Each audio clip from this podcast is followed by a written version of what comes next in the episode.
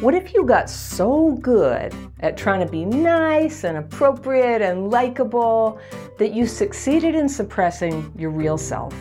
And all the friends that you'd ever known had only gotten to know this fake version of you.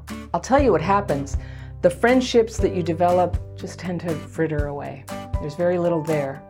And that's what happens so much of the time when you're a person who grew up with childhood trauma and you've been fighting that that like rough side of you that comes out when you're triggered when you've been suppressing it instead of healing it all right? Complex PTSD and that's the kind of PTSD that develops after chronic ongoing trauma like being an abused kid or a neglected kid.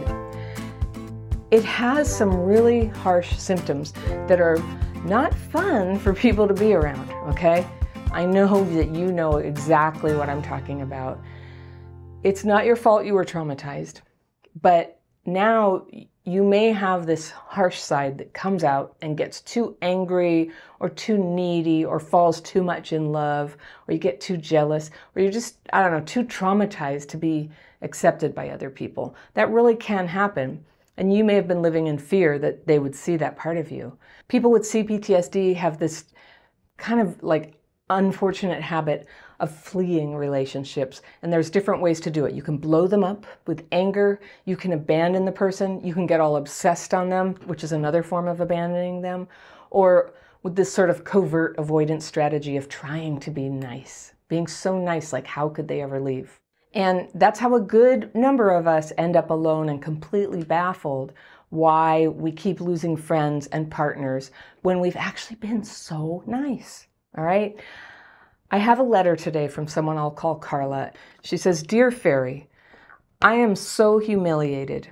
I keep thinking I've made connections only to be ghosted over and over again, and it's breaking my heart. I'm a heterosexual woman, 63 years old, and I meet a potential friend thinking that I'm making a friend, making a connection. Maybe it goes over months, maybe even years. These are people who I sincerely like, who I want to be friends with, and I consciously measure my behavior so that I am not always talking about my pain or trauma. I'm giving them space to come forward, and I can retreat without putting pressure on them. I feel like I'm finally making friends when this happens. I don't hear from them for a while. I give them space, and then I find out after months that they've been living the life. They've been going out, having fun, meeting new people, getting into relationships, and so on, while I've been at home alone being concerned for them because I haven't heard from them. And then it hits me I've been ghosted. They've been around, they just haven't wanted to be with me or even check in. And I'm hurt and mortified that I've been concerned for them while I've been living a lonely, solitary life. And I sincerely have no idea what happened. Just, I'm going to keep reading, but I'm going to circle the word concerned for them. Okay. Case in point, I was working with a group of young women. We'd regularly go out for lunch, taking whoever's car. I was so happy to finally be part of a team, and then my car broke down. It took exactly a week to realize that without my car, I was nothing. They would go off for lunch without me, no invitations. How could I have gone for a couple of years without realizing none of them even liked me? That's the part that's so mortifying. I'm too stupid to live. I'm going to circle that too, Carla. That's a terrible thing to say. We'll come back to that. Okay. And it's not even about dating men because I so rarely do. And I'd like to be in a relationship, but baby steps, I guess. It's about making friends, having a best friend, one of my most cherished dreams. At 63 and still trying to establish friendships, I'm effing disconsolate. Fairy, I can't help thinking something must be desperately wrong with me to be this age and still trying to make friends, realizing I've been living a total crap fit life. Crap fit, for anyone who doesn't know, is a word in the in, in my videos for when we fit ourselves to crappy situations. Finding the crappy childhood fairy has been one of the best blessings of my life. Finally, someone gets me after decades of seeking help. I've started the daily practice, which I love, and have signed up for the Healing Childhood PTSD course. My question is how do I manage these heartbreaks in the meantime? How do I develop some sort of confidence when all my connecting isn't connecting? How do I even begin to date under these conditions? What little self esteem I had is being systematically eroded, and it's all I can do not to just close my heart and never try to make connections again. I think we know the feeling. If it weren't for the crumbs, I would have nothing. Oh, I'm going to circle that too. I hope you can provide some words of comfort or advice, not tough love, because I'm already crushed. Thank you, and thank you for all you do. You've given me hope. Carla. Okay, no tough love here for you, Carla, today. Just love. All right, just love for you. You have childhood PTSD, and what you're describing is what so many of us have struggled with. And I started out this video talking about the phenomenon of fake friends. These friendships tend to develop when we had the idea that we had to totally suppress our real selves, like you did here, where you were saying you were so good. You measure your behavior. You don't talk about your pain or trauma. And I agree, that's good. But you're also saying, I give them space to come forward and I retreat uh, so that they don't have pressure. That's all really good. But when I look at your whole letter, I just see a woman whose heart is completely good, who wants something totally normal, who's trying to squish herself into something that people like. And you know what the big thing I circled here was? And this is a clue. And I don't know if this is going on in the big picture for you, but your case in point is I was working with a group of young women all right, you're 63. All right, I'm close to your age, so there's no shame in being 63. But you know who the good friends for a 63 year old are? Are other people who are roughly in that age category. All right, we I have a lot of friends of all ages, but like close friends, they're not going to be a group of young women. You know what the group of young women are doing? They're doing something totally different. And if you can remember being a young woman, you liked people. You you you think they never even liked you. I bet they did like you. They had lunch with you. But they're a group of young women with young woman concerns and young woman relatedness, and of course they're going to gravitate towards hanging out as a group and not even think to invite someone who's a generation older. That's not anything terrible. It's really important to just sort of go, you know what, this is not, you didn't do anything wrong here. You didn't do anything wrong except for be somebody who's totally open minded about age. All right. And I kind of relate to that. I meet people and I like them. And then gradually, as I know them, I find out they're like 30 years younger than me. And like it never occurred to me we were like different generations. And likewise for people who are much older than me, like it just, I don't even think about it. I just kind of like people. And, um, but I'll tell you what, when I was young, I was very acutely aware of age and I had that thing that young people have where you think older people don't really get it or they don't understand. And so you may have been looking for friendship in the wrong place. Um, and this was your job. So a bunch of people were going out to lunch. But these are not your potential best friends. So great. And this thing about the car, like you didn't realize it was the car. But I got to kind of wonder if there was some unconscious level where you wanted to be friends with them so much that you were thinking of ways it's like, what can I do? What can I do for them? So, another thing that I circled in your letter was this thing that I was home being concerned for them. Now, this is a little different. I just did a video recently about something I call concern shaming. And concern shaming, this is not what you're doing, but concern shaming is when you say, I'm very concerned about you because actually I have this criticism of you. I want to ask you do you think maybe your concern is not really concern, but you're using the pretense of concern to actually kind of like yearn? It's more like yearning. I'm yearning for you, and you say, Well, I'm concerned. You didn't call me, and I'm concerned something's wrong. I would just say that doesn't seem very realistic that if you have a friend and you haven't heard from them for a while, to worry that something, you know, that they've died or, you know, ended up in a in a psych hospital or something. That's probably not the case. I think it's, you know, people come and they go. People come and they go. And I have people who are very good friends and I don't talk to them sometimes for years. And then when we talk, it's great to talk and we feel really close and then we move on. And I'm thinking of this friend. She was so incredible, so kind, so generous. She still is. She's still my friend. But there was a time when I first got engaged. My kids were small and I was engaged, and she was single and she was between jobs and she was figuring out what she was going to be doing in her life. So we were in these very different places in our lives. And I think we've all been on either side of that. I was really busy. I had, you know, this, I was in love, and my very dear friend was still just having me as a friend. And she would call me and want to get together like every weekend. And I asked the person mentoring me at the time, I go, what do I do? Like, I just, I can't hang out every weekend, but I don't want to disappoint her. I don't want her to feel like I'm not her friend. And I got the suggestion. My friend said, you know what, my best friend, we hang out like once a month. And it's a very strong friendship. And I thought about it like, I have close friends that I only see every few years, if that. And when we do get together, it's very close. And I know they like me, they love me, I love them. So just because somebody doesn't want to hang out with you all the time doesn't mean they don't like you.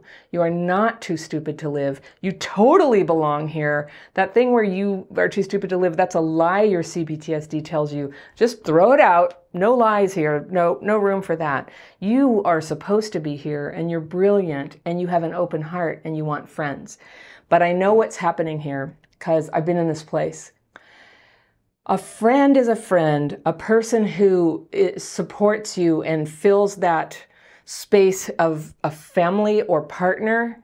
That's another thing. And so when you're going into friendship with this tremendous imbalance, that you don't have that person or you don't have the hope of that person, and you're conflating the thing of like somebody who's nice to go to the movies with and go for a walk with the person who is going to be there for you day after day and go to your doctor visits with you and celebrate your birthday with you.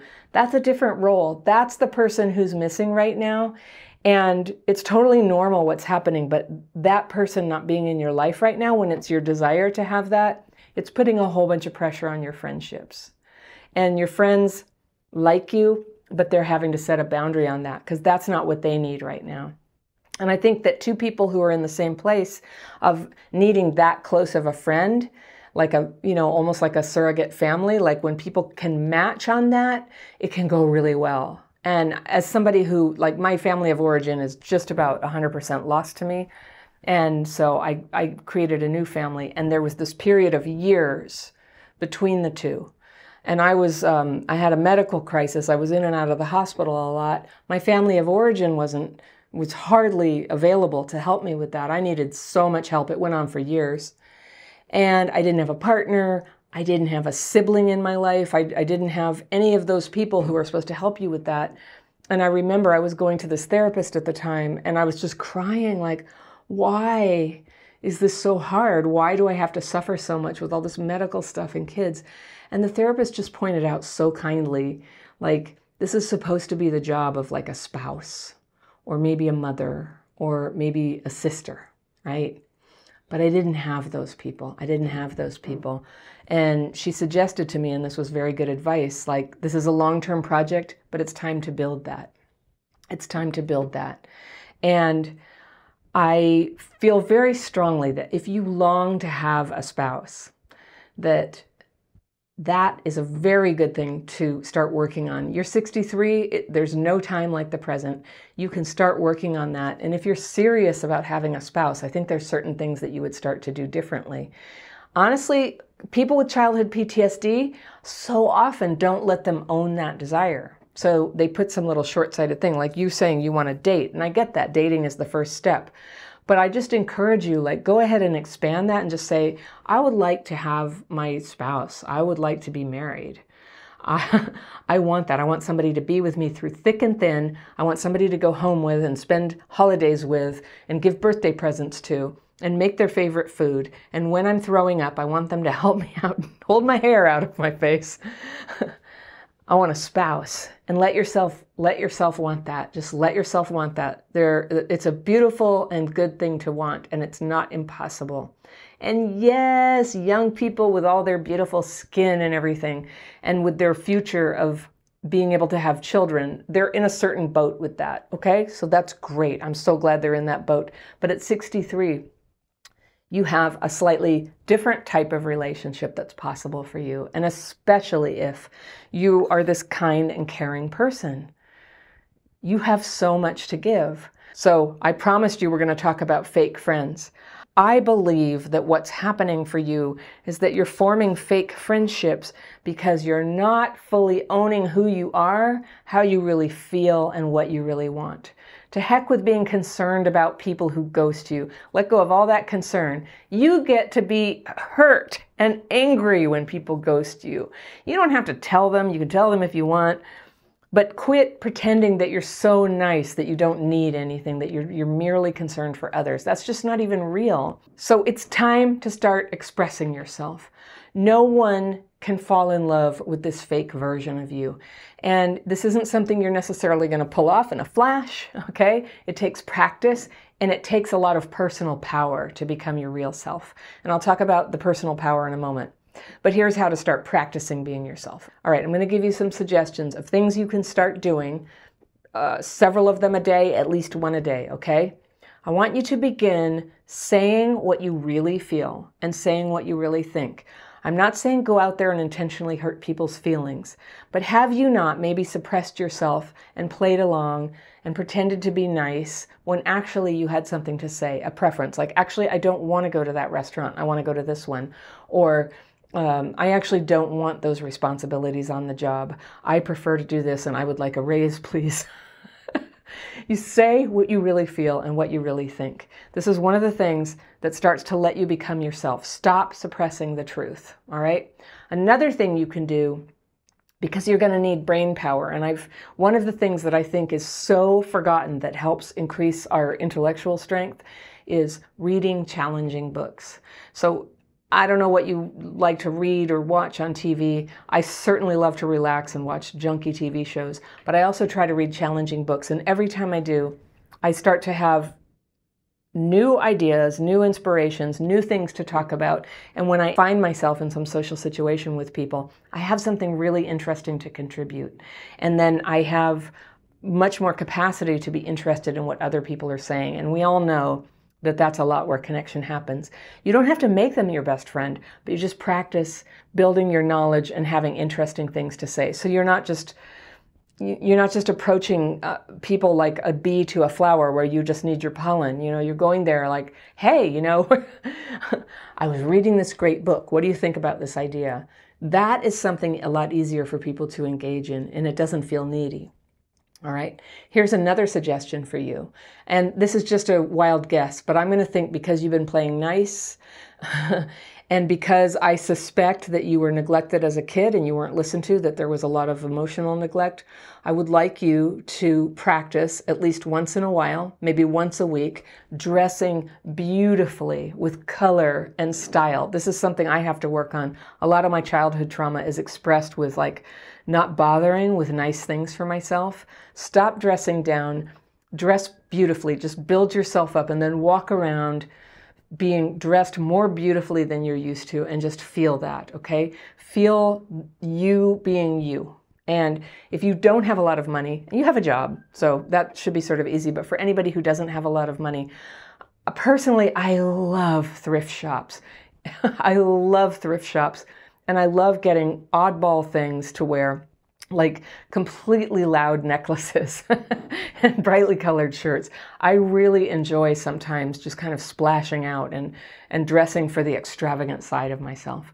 All right, here's one of the hardest things. I think this might be hard for you, but to be more authentic in yourself, and that's to stop doing things that you don't want to do what I would encourage you to start doing is get into a group where it's not dependent on friendship. Nobody has to give you permission to be in the group. And I'm thinking maybe a 12 step program like CODA. There's a little bit of what I'm hearing as codependence here in trying to be nice and being concerned about them when they don't show up. That sounds a little bit like codependence. And I used to poo poo the idea of codependence until I realized, actually, until I had like a toxically codependent person in my life. And, uh, they hurt me very much, honestly, with their pretend concern and pretend fixing. Um, it's not good to be codependent. It's really good to be yourself. It's really lovable to be yourself. And in a 12 step group, you get to show up, you get to talk, you get to get to know people. And it's not always this big social pressure thing like everybody just comes and then everybody goes home. All right, very nice, very easy. Lots of practice connecting with people and paying attention and just learning like what do other people go through? What is hard for them? What are they good at? If you're honest there and if you actually like participate and get a sponsor and work the steps there, you, really good things begin to happen. That's my experience. All right, and I promised I'd talk about the, the part about personal power. I'm going to suggest that you stop presenting yourself as a person who doesn't make any trouble. Like, I don't need anything, but all I do is like offer my car. And um, I don't talk about my trauma. And, and I agree, like, it's not appropriate to talk about our trauma to every Johnny come lately, right? It's, it's too much information and it just gets us all triggered and makes things weird. But you do get to be you. You do deserve friends where at some point along the road, you do get to open up to each other and you do it in little increments. But your personal power is coming from you being you and you beginning to express yourself. When you hide that part of yourself, it makes you incredibly hard to get close to. And what other people may have experienced trying to be friends with you or dating you is that when they start talking about something and you start dancing around trying to be nice and hide the problem and the trauma and everything, what they're seeing is just kind of like flatness. They're not really seeing anything that they can connect on a heart level to, all right? And when you're trying to like placate everybody and be not too much for them, I'm not too much, and somehow I have an intuition that you got told this as a kid, like your needs are too much, right? But when you're in that place of kind of going, no, no, be my friend, you know, I'm not too much, I promise I won't need very much. I just feel like crying, you know, I've been there too. And the energy that you have when you're doing that, it's like pursuit, it's like you're chasing someone. And all of us have an instinct to be wary of people who are sort of trying too hard. That's why we don't like door to door salespeople and things. You know, we just like we're wary about that, um, that sort of like pushing in of people. So I heard you. You you're saying you give them space and you do that. So I know you know that, but there's this weird way that controlling yourself on that all the time might just be making you impossible to connect with. So you you didn't specify what it is that you're suppressing from other people what you think that they can't accept about you. And i don't know um, the likely culprits for people with cptsd is anger. You know you get bitchy maybe or sharp with people. I don't think that's you. Or you think you're not enough in some way. Or you think you're too much. And i'm guessing that you're somewhere wobbling around. I'm too much. I'm not enough. I'm too much. I'm not enough. All right that all has to go. You're exactly right you're exactly right, Carla. I'm so glad you wrote this letter, and I just want to encourage you to start being yourself and go into your personal power of being yourself and the lovable woman who you are, who owns what she really wants. I'm not talking about being pushy, but just to say, yeah, I want love, I want friends. I'm working on it. It's a it's a lovely and beautiful and holy desire to want to be connected with people and when you can accept that in yourself, I think you're going to find that the wind is under your wings and is mm. going to help you along the way. I wish you luck. I send you love.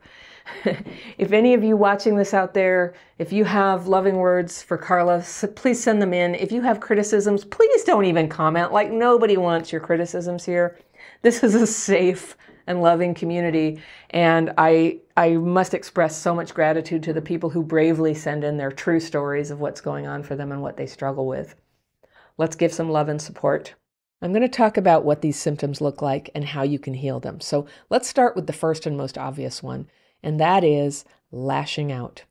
The most destructive symptom of unhealed trauma is the way negative emotions, which are normal, get oversized in our minds and come bursting out of us without a filter. How many times have you expressed yourself and then within a minute or two had that strange feeling that maybe your anger came out a little too strong? It's the worst feeling. And part of this behavior could be what you learned at home from parents who raged, right? But a lot of it probably has to do with how your brain and nervous system handle stress and negative experiences, even little ones. When you feel criticized or judged or treated unfairly or left out, there can be this burst of brain activity. There are studies where they've measured this reaction in people who had intensely stressful childhoods. And when something negative happens now, what you'll see on a brain scan is on the right front cortex where emotions happen, it's like boom, off the charts activity. And at the same time, this dampening of the left front cortex where reasoning is supposed to be happening. That is what it feels like, right? Not so much reasoning, a lot of emotion. Now, people who don't have that trauma injury going on would probably have a little on both sides, you know, some emotion, some reasoning, and they'd be thinking to themselves, I should put this in perspective. I should ask some questions and pause a little, find out why this is happening and see if I can mitigate it. Now, remember how normal people do that because this is your workaround too. you can teach yourself to do that process and override the CPTSD response. You get hurt by something a friend says, it's like a five alarm fire over here. You're like, whoa, it's a big surge of emotion. And your instinct is to fight it, to make it stop, because it feels like all that emotion is being caused by the other person. But actually, your reaction, which is generated in here, is exaggerating the reality. Sure, people do and say hurtful things, but with CPTSD, something this big feels this big. And you're getting all these body signals adrenaline, cortisol, a feeling of being gut punched, or even panicky. And you're either going to go into fight, flight, fawn, or freeze mode. And when you lash out, that's fight mode. We all know how it feels to be on the receiving end of somebody doing that. It hurts. It feels unreasonable and crazy making, and you want to protect yourself. So when you react with that fight mode, you'll get a lot of people pulling away from you. And in a moment, I'll teach you how to prevent that. Okay, sometimes it's not overt anger that you're expressing, it's a negative emotion. It's usually anger or a feeling of being threatened, but you're dressing it up as concern, as in, I'm only saying this because I care about you, or I'm just speaking my truth, right? Have you done this? You say things that you think are just true or caring or clarifying statements, but your words are loaded. They're full of little prickles. And it's because even though CPTSD stops you from seeing this in the moment, your words are full of hurt. And it's hurt directed at the other person. And what is it? It's the same criticism, judgment, feeling of unfairness that sets off your triggers. So before you even know what you're doing, your brain is like, You hurt me, I'll hurt you right back. Your CPTSD brain thinks it's protected you, but it's totally messing everything up. You actually need friends, and CPTSD is sabotaging that. Another way negative emotions come in and wreck your friendships is you abandon people. This is that same thing where your CPTSD brain is trying to protect you, and this time by shutting people out, not speaking, not responding to them, giving them the cold shoulder, all because the reaction in here is more than you can handle. And it feels like they did it to you. And maybe partly they did, but CPTSD is characterized by that intense emotional reaction to things that's out of proportion to what's going on. And I know a bunch of you are going to say, but so and so is a narcissist and they were abusive to me. But I'm not talking about them. I'm talking about friendships, people that you want in your life. So if you're feeling a little too much emptiness where your friends are supposed to be, this could be one of the reasons, right? All right, sometimes your anger or defensiveness isn't directed at the person in front of you, it's directed at someone else, and you're having a lot of drama about it. And if your CPTSD isn't healed yet, you can be a bit helpless in keeping drama out of your life or staying calm about just regular ups and downs that are in all lives. So, having been there, I'd say having drama feels a lot like living in a house where there are no doors and windows, and all this cold air and wind is always getting in, and there's strangers sleeping on the couch and there's whole rooms piled up with problems. And when that's happening, you can hardly think of anything else. It's all you can talk about. Ah, there's no doors. I'm freezing. There's somebody on the sofa. And we all know what it feels like to be around someone who's overwhelmed by their own drama. You can't help them, you can't reach them, and they're usually way too loaded up with their own stuff to care about you or anybody. The thing to remember is that drama is a natural byproduct when a person is out there living life, which is good. But thanks to being raised maybe in a dysfunctional family, maybe not having such good red flag detector skills, drama gets in. So when you're going through drama, how are you going to not talk about it or have bad days? It happens, and this can be healed. But just for the record, some of the people who have left your life, even though you wanted them to stay, may be left because there was too much drama. The people who might stick around when drama's running high in your life are usually other traumatized people who are maybe mm-hmm, attracted to drama or have so much of their own, they're not worried about what's going on with you. Either way, it's not a good dynamic. Okay, here's a different kind of symptom that pushes friends away, and it's when you have too many rules for other people about what they can and can't say and do when they're around you. Now, there is such a thing as boundaries, like please don't give alcohol to my teenager, or don't touch this wound on my leg.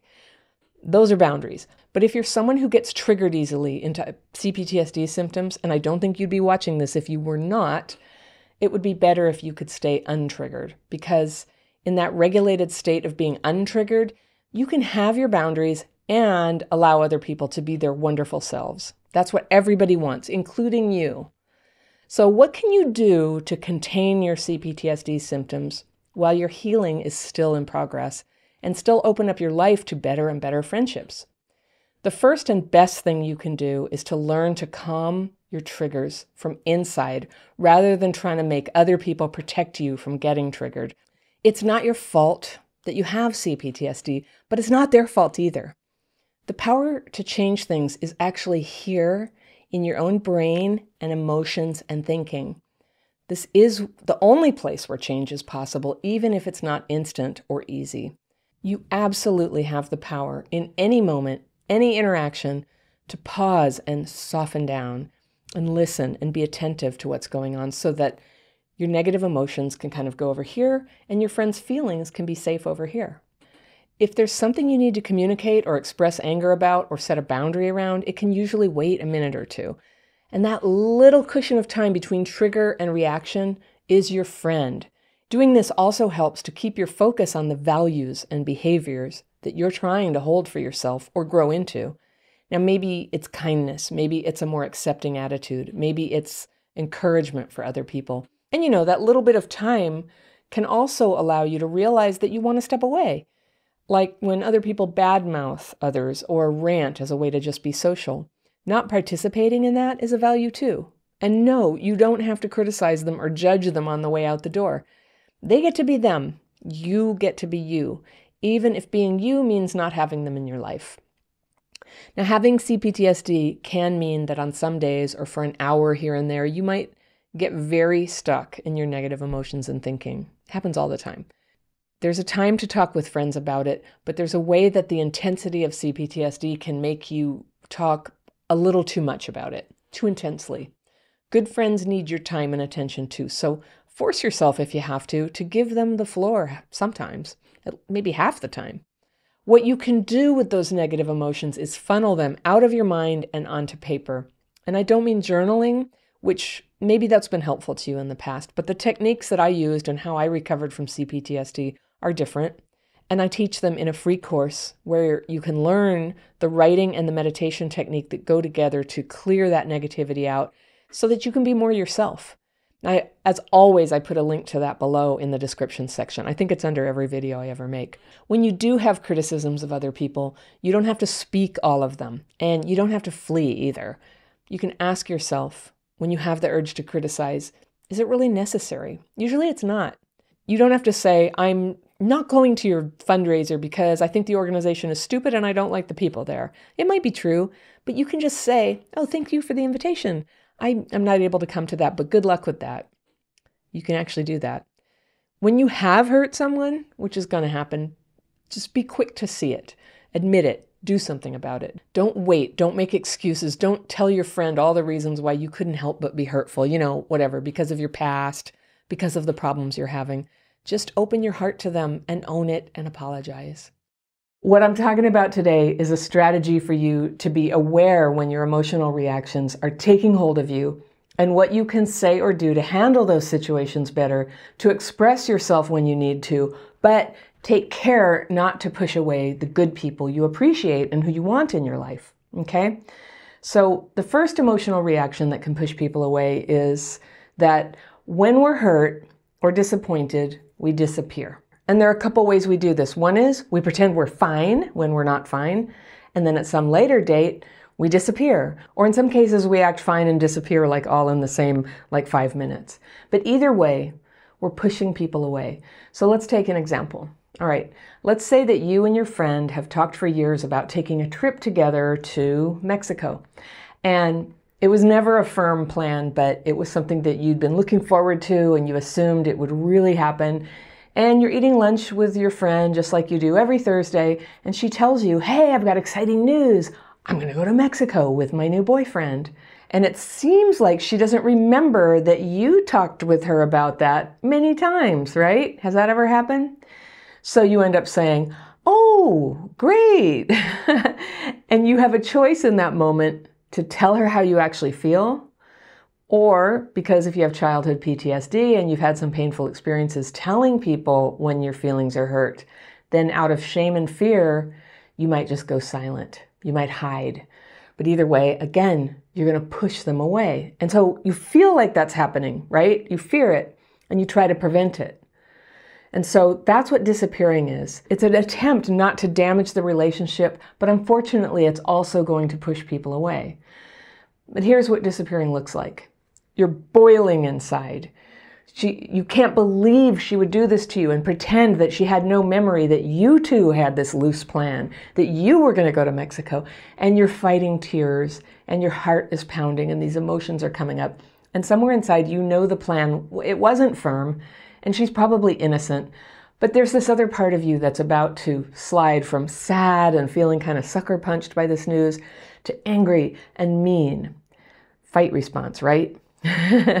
Disappear is flight. This is the fight response. And of course, you know what always happens when the mean part comes out. So you don't want to be mean, so you just stay silent. That's freeze, right? And you just sit in awkward silence with your friend, or you fill the silence with chit chat. That could be fawning, right? Right? But actually, you're not there. You're so far away. You're so far, you're gone. and as soon as you can get out of the lunch, you find an excuse, you get yourself out of there, and you say bye, really nice.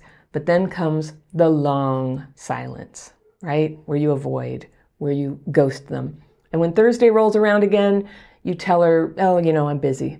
And the next week she texts you to see if you still want to meet up and have lunch, and you ignore her text this time. And the whole time you're thinking, I should just respond. I should just go. I should quit making such a big deal out of this. I'm going to regret this. I had got to tell her how I feel. But the later it gets that you haven't answered that text, the weirder you feel that it's going to be when you actually do respond or get together. And that's where the temptation comes to just really flee, to really blow the whole thing off. And now you've really pushed her away.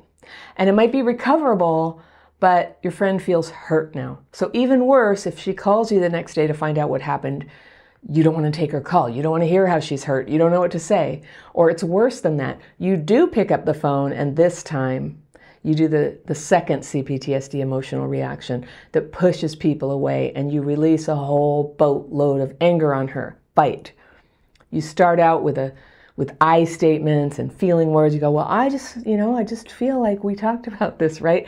But then the conversation just rolls over a couple of logs there, and next thing you know, you're blowing up. You're going into accusations and yelling and talking on top of each other. You were hurt, she was hurt, and then you tried to disappear your feelings so hard that what happened is it came out of you like lava, all right?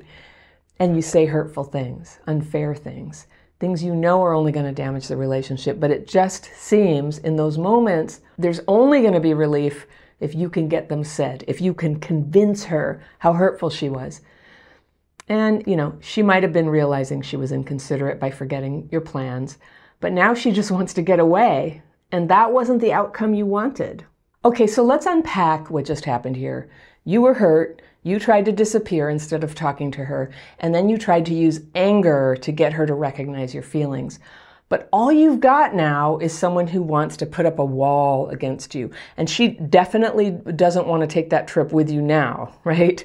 But if you have a pretty good friendship, then one of you, sooner or later, is going to try to talk things through. And it might even be you who starts it, which I would give you a gold star for. If you're still in the emotional reaction, of it, then when you get together for lunch again, even if you start out with kind words and taking responsibility, you're going to end up doing the third thing that pushes friends away. And that's when your expectations of other people to care about your feelings becomes child sized. And when I say child sized, I don't mean like this, I mean like this, which is to say enormous.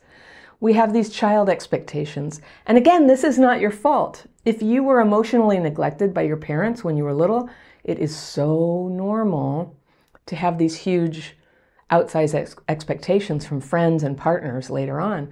There's just this big neglected, you know, empty space inside.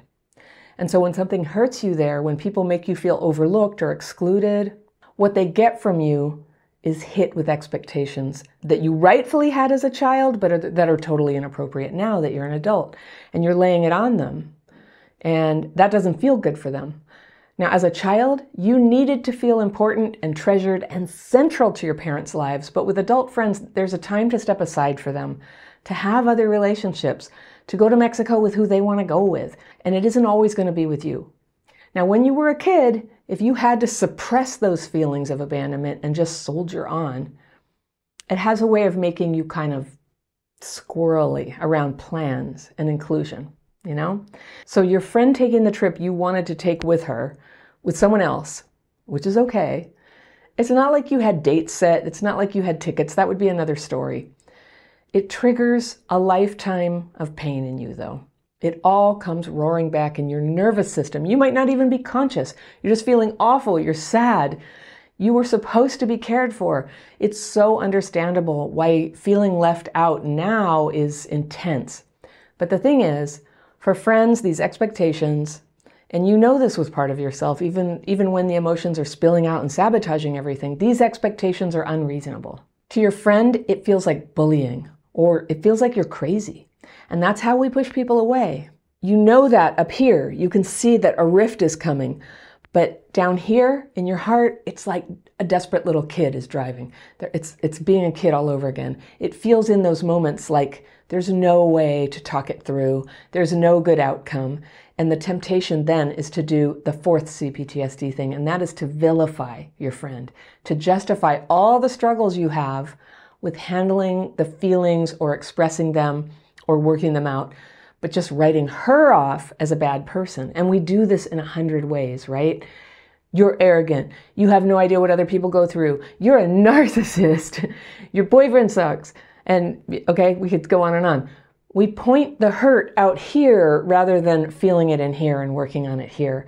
And that's how we do the fifth CPTSD thing, where our pain causes us to not be able to see people it sucks us into ourselves. We can't see people. And you know, if you're going to have a good friendship, half of that is you being a good friend.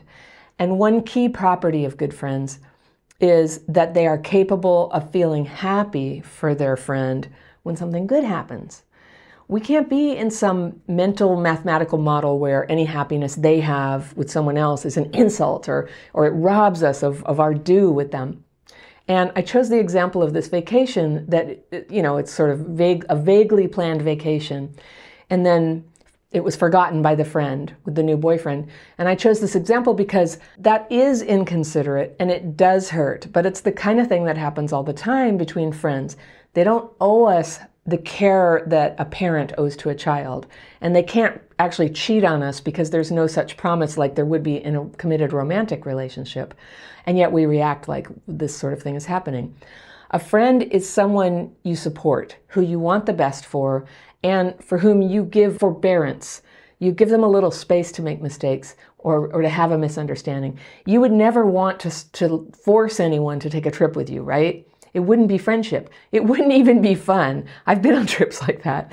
And so the solution in this situation is to be a person who has several friends, who's not relying on one person to be your everything. That way you can take responsibility that you have a dream, you want to take a trip, and if it's not this person, maybe you'll try that person, maybe you'll go by yourself. But you're not going to put responsibility for your happiness on your friend. Now, was she disappointing? Yes. So here's what you might have done earlier in all this, back at that first lunch where she first told you that she was going to Mexico. All right. So your friend says, Guess what? New boyfriend and I are going to Mexico.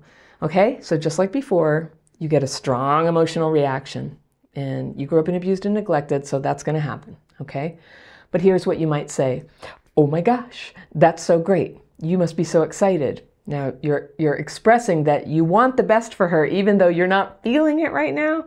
And then you can say, "You know, I have to admit, I'm having a bit of an emotional reaction about it right now and I'm I'm totally happy for you, but for me, I'm kind of crushed. I don't know if you remember, but you and I talked about a trip to Mexico. Do you remember that? And then your friend might go, "Oh yeah." She probably knew, right? She probably did remember all along. But she'd go, Oh, yeah, well, I didn't know we had an actual plan. All right, now that's fair, right? And then, even if you still feel all your strong emotions, you can speak out of your highest values and know that the way your feelings are going to come back to earth later is going to go better if you can be true to your values now while they're just going crazy. You're not acting directly on your intense feelings, you're acting on your values. That you want to be fair, that you want to be level headed, that you're going to give yourself time to think about things, to see what you need to express if you need to. It doesn't ever have to be like in this minute. I do think there's a lot to be said for speaking up in the moment. But sometimes, as people with childhood PTSD, we need time to kind of think this through. Um, maybe use our tools to calm the triggers down. Maybe check in with with a mentor or a coach or a friend. Kind of go, "Am I being unreasonable here?" So in this case, I would just say, you know, I've created an example where it's hurtful, but the right thing to do is to give her your blessing because you can't force her on the trip. And if you want to stay friends, you got to find a way to work with this and be an independent spirit who has several people you could make such a plan with or do it by yourself. Okay, so this is a friend you care about, you want her in your life. And so something you could say is, the way that I feel so bad about this makes me see that I really need a vacation. And I'm going to take some time to figure out how I can do that. It sounds really fun what you're doing. I hope you have a great time. And there it is. It's really graceful.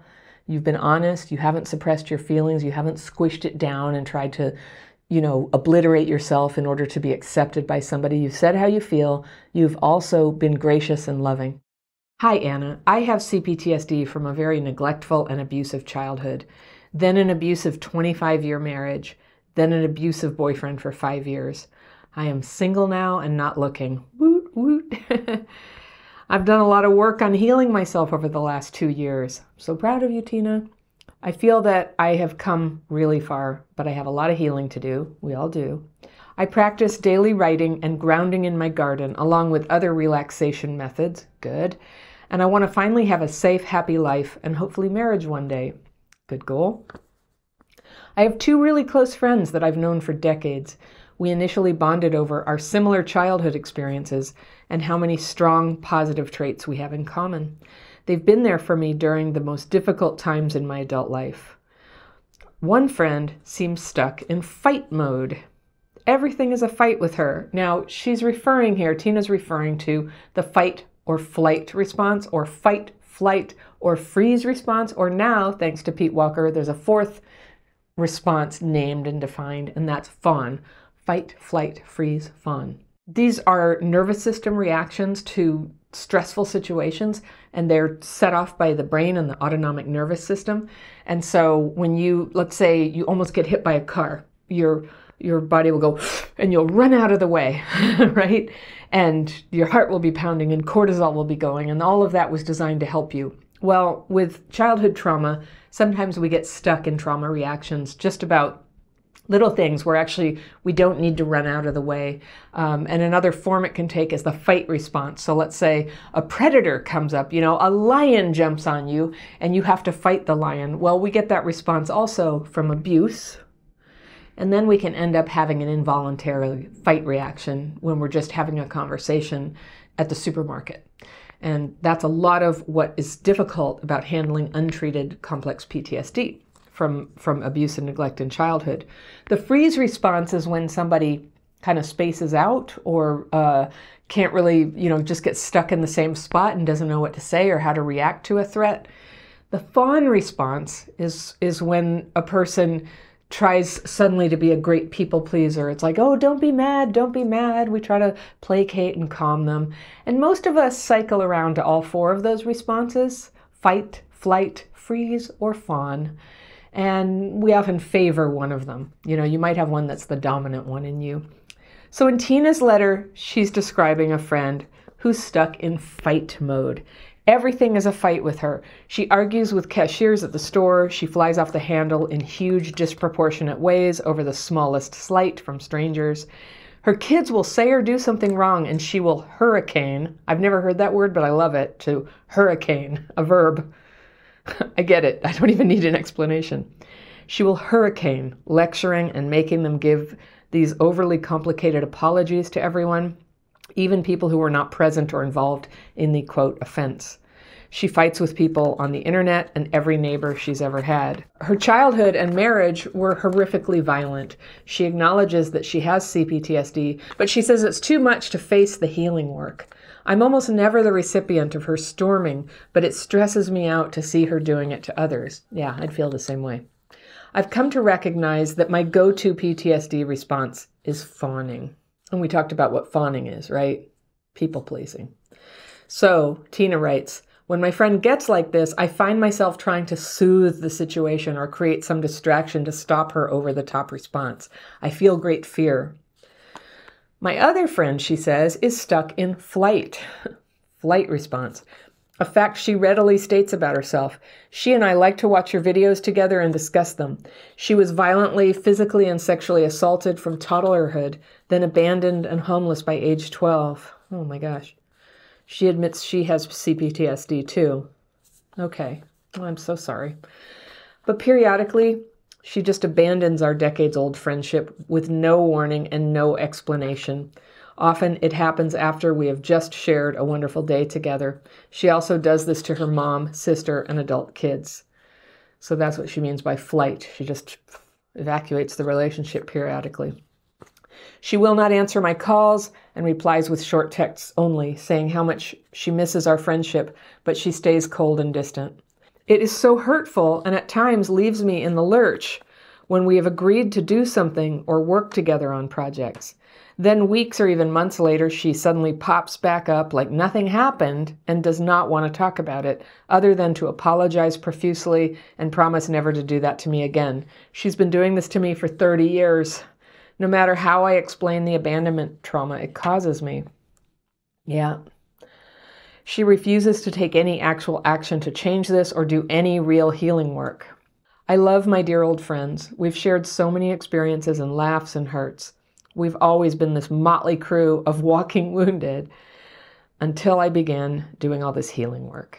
Now, after all their dysregulated behaviors, I feel exhausted and foggy headed. My question is this I know I can't do my wounded friends' healing work, but I also can't bear the idea of them being out of my life. I really love them so much. They are my support and safety net. They can't help the way that life has made them any more than I can. My heart is filled with compassion for their pain and lost childhoods. Do you think someone like me with life altering CPTSD can be close to unhealed wounded people and still heal?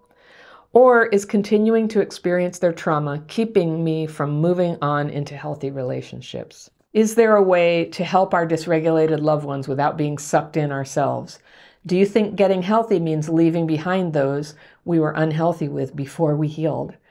Thank you for reading this and for any thoughts you want to share. Today, I'm going to talk to you about how to have better friendships. Now, if you grew up with a crappy childhood, you may struggle a little bit to have good close relationships with people. A lot of times the trauma in childhood makes attachment just kind of funky and weird and fraught for us. And if we didn't learn how to do this at home necessarily, we just need to be taught. So I have some tips to show you how to have better friendships by basically being a better friend. So here's um, here's my first tip.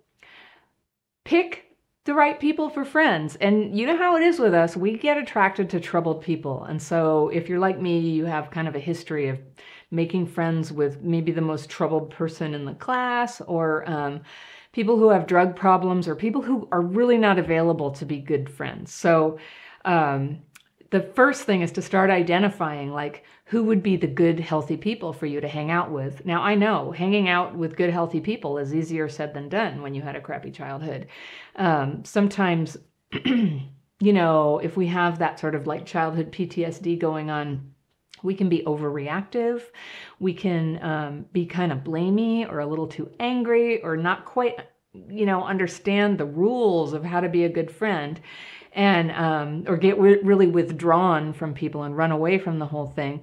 Um, and in the end, that can you know it's a it's like a whole trail of like relationships that didn't quite work out. That's that's why the whole crappy childhood thing is so difficult. But you can work on these things. It's really kind of logistical, and um, so it's you know keep in mind, research shows that the people you hang out with have a bigger effect on how your life goes than just about anything else. They influence the choices you make, they influence the standards you set for yourself, they influence the other people you're going to meet. And so, um, one of the first things you can do to have great relationships is just to pick good people and then like work overtime to be a good friend. So, when you want to hang out with somebody, um, I would suggest, if it's at all awkward, invite them to do something with you. Um, especially for women, you know, sometimes we get together just to talk. And that's really good with somebody you're already close with. But if you're just getting to know somebody, it's good to get together and do something, um, some activity. And like um, one of my favorite examples is bowling, right? If you go to a movie with somebody, you can't talk. If you go to a restaurant, you have to talk. But if you go bowling, you can kind of talk and do something. And if things get a little weird or you need a little breather, you can just focus on the bowling for a few minutes and then come back to the conversation. So doing things helps. All right, the next thing is about being a good listener. Now, everybody knows this, but try this, okay? When you get together with your friend, spend 30 minutes just doing an experiment. Only listen and respond to what they're saying about themselves. Don't talk about yourself at all. Now, I'm not saying do this forever, but just as an experiment and as a practice. Just listen to the other person and reflect on what they're saying and give them feedback, but don't talk about yourself. This is like, it is so common. I, I do it all the time too, where somebody says something and you go, oh, me too, that happens to me. Or, oh, I have a story about that. But just for exercise, spend 30 minutes. My husband and I went to a party once, and just for an exercise, we did the whole party, never talking about ourselves. And it was funny. We were so popular. We got invited by two other couples to have dinner sometime, and that, you know, normally wouldn't happen and they didn't know anything about us and they actually never asked which was interesting. So it didn't actually come to any dinners but it was really a lesson to me. People really need to be listened to. So here's another thing that um, to like keep in mind and it's another form of good listening is don't give unsolicited advice. Um, like if somebody says oh you know um, i had a hard day yesterday. I had a headache all day uh, you don't have to jump in and tell them what to do about headaches. They're not really telling you about the headache. And um, unless people specifically ask for advice, it's just so much better to listen and kind of hear what is the content of what they really wanted you to hear, which is that they had a hard day. It was so hard they had a headache the whole time. And then you can say, oh, why was it hard? So that's better listening. Similar to that, when when um, when you give them a compliment, I mean, people like compliments and you don't want to do it too much, but when you can give a sincere compliment, make it a clean compliment. Um, don't say, oh gosh, your blouse is so pretty, mine is so ugly, but I love yours. That's not a clean compliment, that you sort of are putting them on the spot to say something about your blouse. Um, so a clean compliment is you go, you know, that that shirt you're wearing just looks great. It's a really great color for you. That's it. And you just make it clean, a nice clean compliment. People really like and they need encouragement. And they like it when their accomplishments or the good things about them are noticed. So that's just a good friend thing to do is to, is to notice and encourage what's good. So here's another good listening thing. When your friend has told you about um, a big thing they're expecting, there maybe they have um, an award they're going to get over the weekend, or they tell you about something that was hard. Um, you know, they they um, had knee surgery and it was really painful. A good friend follows up on that, maybe calls them a few days later and says, "Well, how did the award ceremony go?" or "How is your knee doing today?" And if you think about it, the people who do that for you those are the people who you end up closest with. That is, is like showing up for people and actually paying attention, not just in the moment in the converse, conversation, but over time. That's what a good friend does. And if you want to have a friend, you got to be a friend. And if you want to have a good friend, you got to be a good friend. Another thing is be a believer in your friend. Everybody has self doubt. And when we become friends with people, we'll begin to reveal what our doubt is. Um, you know, well, I am thinking about changing jobs, but I'm not, honestly, I'm not sure that I'm smart enough for that job. Well, you know what a good friend is? Is somebody who sees your very best potential and believes in you and can express that to you. So be a believer in your friend.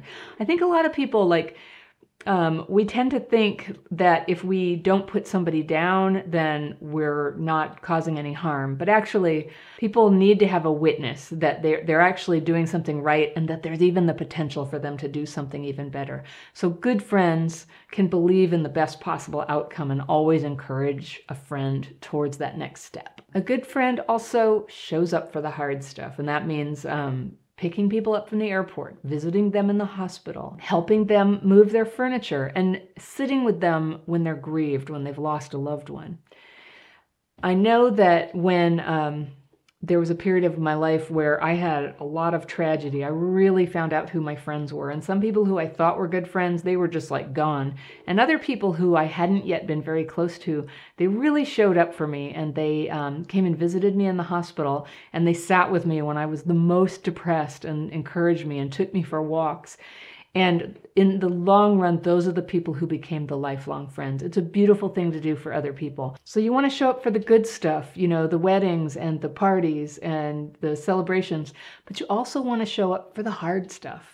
So a good friend shows up for the good and the bad. And you never want to talk behind their back. I'm just going to say this. You don't really want to talk say say anything bad about anybody who's not present, but especially your friends. Don't ever talk about them behind their back. I mean, even if you know for a fact they're never going to know, just on the off chance that that energy reaches them, you don't want to talk about your friends behind your back. Have their back um, protect their identity, protect who they are, and protect their hearts. And finally, stay in touch with them. This is one of the great afflictions of our times is that um, we think, well, you know, I said hello on Facebook and I saw a picture of their kids there. But if you're not talking to people face to face or at least on the telephone, it's really hard to sustain a close friendship. Facebook doesn't count. Even texting doesn't count. So whenever you can, see people face to face. If you can't see them face to face, talk on the phone or video chat. If you can't talk on the phone, send an email. If you can't send an email, send a text. And if you can't do that, okay, fine, talk to them on Facebook.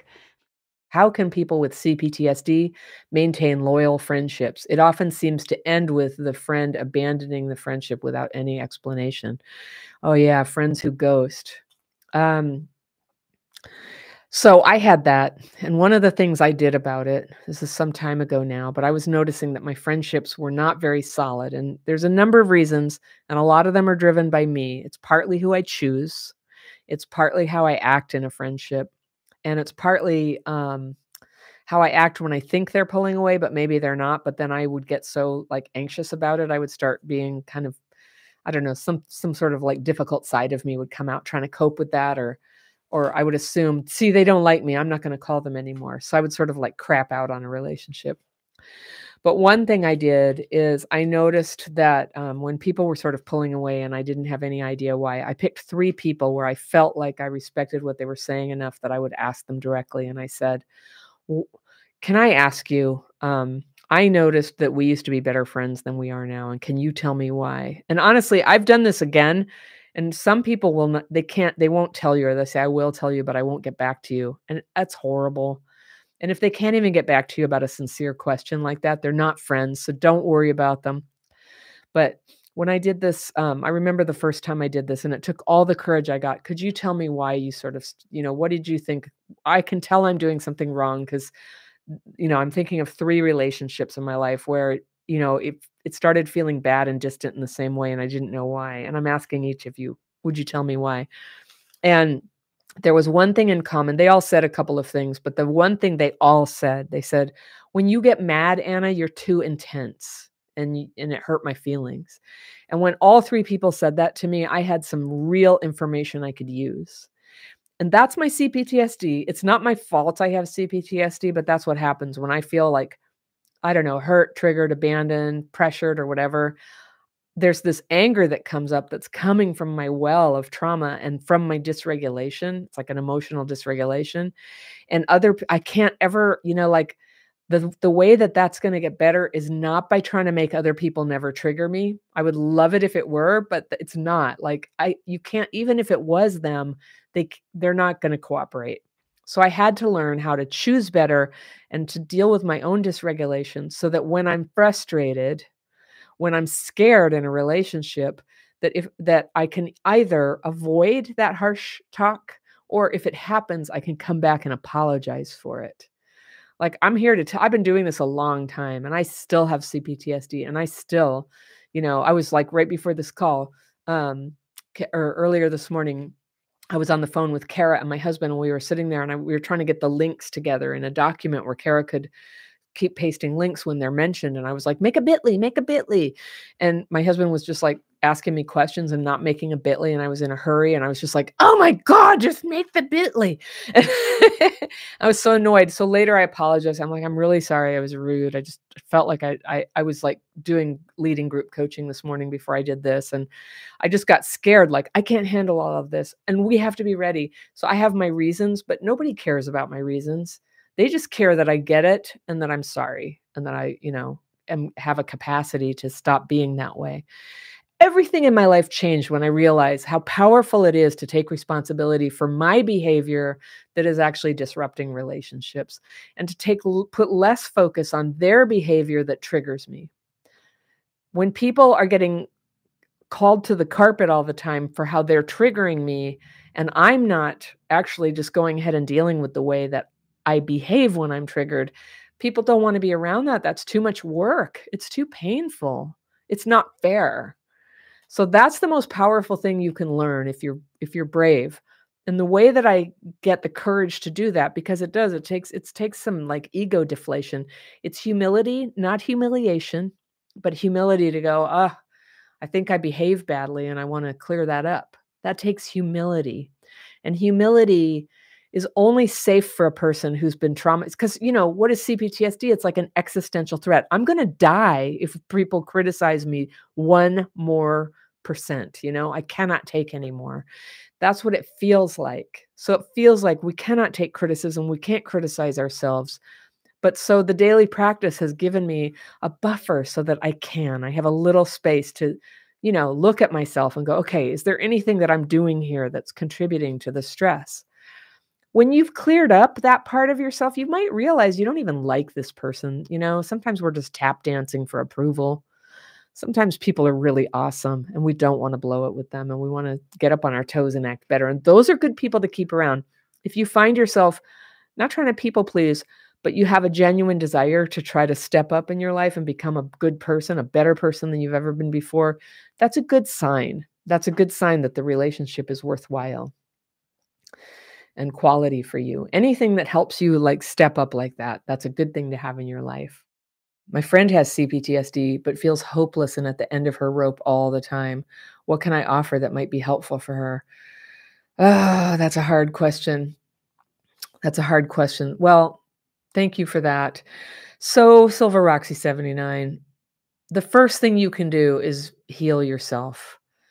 And I, I hate to be such a tough ass about this, but I have tried to save so many people who are at the end of their rope. But um, we're best able to care for people and give them the support they need when we're clear headed and we're not like whatever your tendency is that's negative, like getting codependent and like going, oh, it's okay, I'll, I'll handle everything for you, or I'll take abuse from you, or, you know, the stuff we do.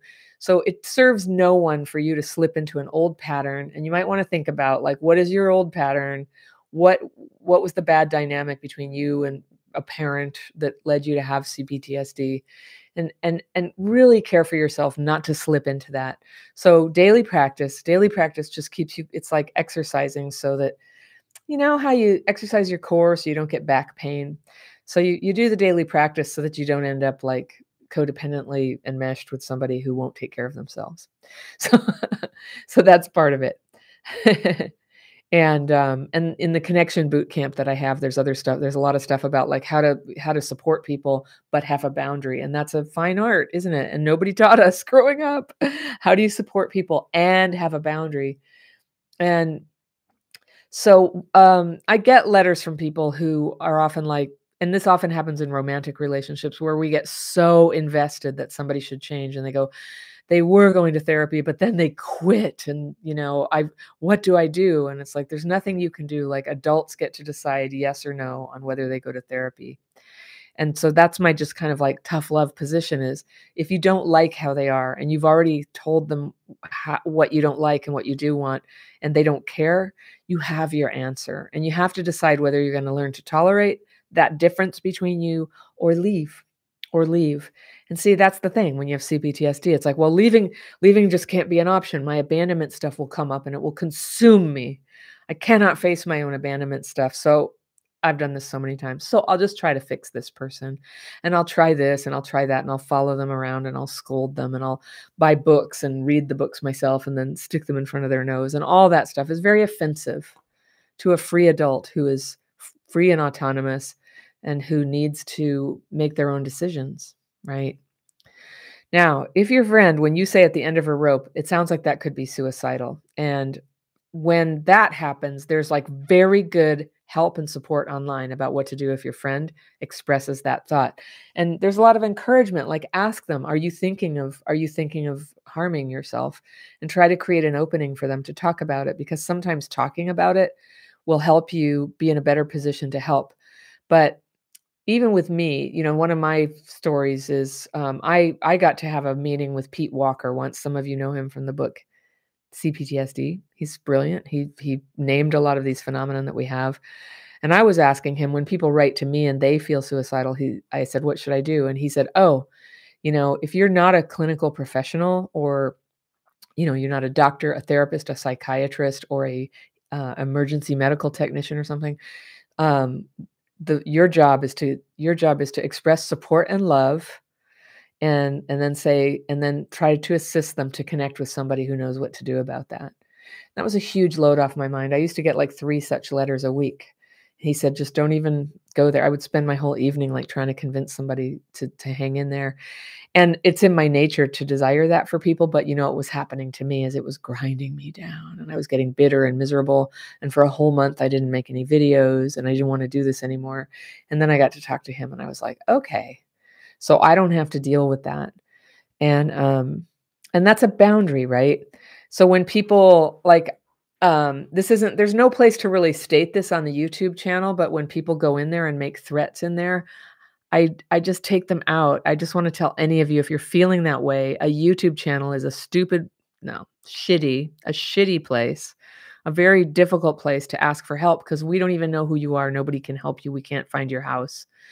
And this is where you want to have the hotline, the suicide hotline number or any kind there's there's all kinds of like free numbers you can call to just talk to somebody to get through that moment and I just want to plant in everybody's mind if you're having that thought, it's like we all have, it comes with PTSD. If you're having that thought, tell yourself, put little post its up around if you need to. This is the CPTSD talking. The CPTSD wants to wants to is is in a lot of pain right now and doesn't want to exist. It's telling me this wrong idea. And it's just your CPTSD talking. So it's time to plug into your people and your tools and come back and use the techniques that help come back from that. And and and as somebody who's totally been to that place, I wouldn't know the daily practice if I hadn't gone there and happened to mention to this woman I for some reason trusted to tell her that I was feeling like that. And she's the one who showed me the daily practice that night and I felt better. And so having a way a place to put the feelings and the fears if it can just help you get to sleep, ah that's so good. That's so, good. So, if only we could make people do the daily practice, though. So, Silver Roxy, your friend, you know, probably if you do the daily practice and tried to show her, she probably was like not interested. Most people in my life never have been. Some have. When I put it on YouTube, I got I found all of you. Okay, so there's there are people who want it.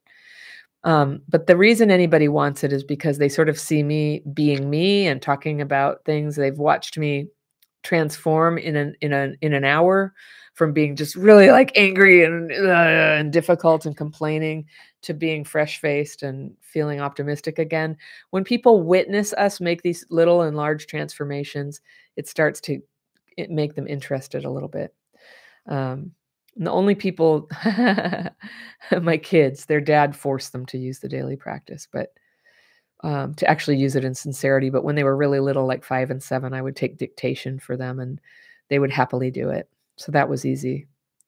You can't really make anybody do it. And and um, I guess our theme is permission today. You have my permission to step away from this friendship if it's too much for you.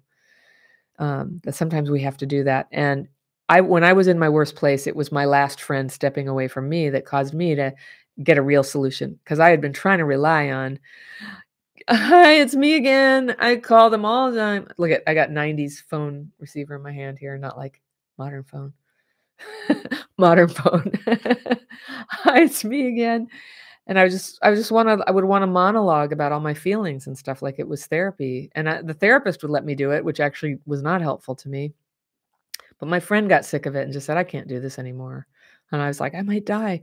They were like, well, I don't know. You're gonna have to ask somebody else. I can't take it anymore. And and then I was like, all right, I'm gonna up, I'm gonna step up my game. Then I'm gonna find something that helps. I just was laboring under this idea that all my help comes from talking to another person and they will help me feel better. That just didn't end up being true. I love having people to talk to. It is helpful, but but my healing is my healing happens in here. It's between me and my God and my piece of paper. That's where it happens. And then I, I test the waters on on my progress by living my life and interacting with people getting feedback you know or getting criticized. So yeah we have a lot of boundary questions today about like care for yourself. Don't go don't go so far that you lose yourself and you hate life. And um and and do not feel that you have to be an eternal sounding board. It, i don't think it helps anyone you know you if if you share a video share one where i say talk less write more. Talk less write more. If you search that on my youtube channel that's the that's my explanation of why talking about it all the time is so triggering and writing about it can be so much more productive. And if you need to communicate it to somebody you can read it to them. Thank you so much for listening. If you love my content think about joining my membership program. You can find out more information about that and all my courses and coaching programs at crappychildhoodfairy.com. Remember, healing is possible. People with childhood PTSD can have a wonderful life. Sometimes we just need a few workarounds. I'll see you next time.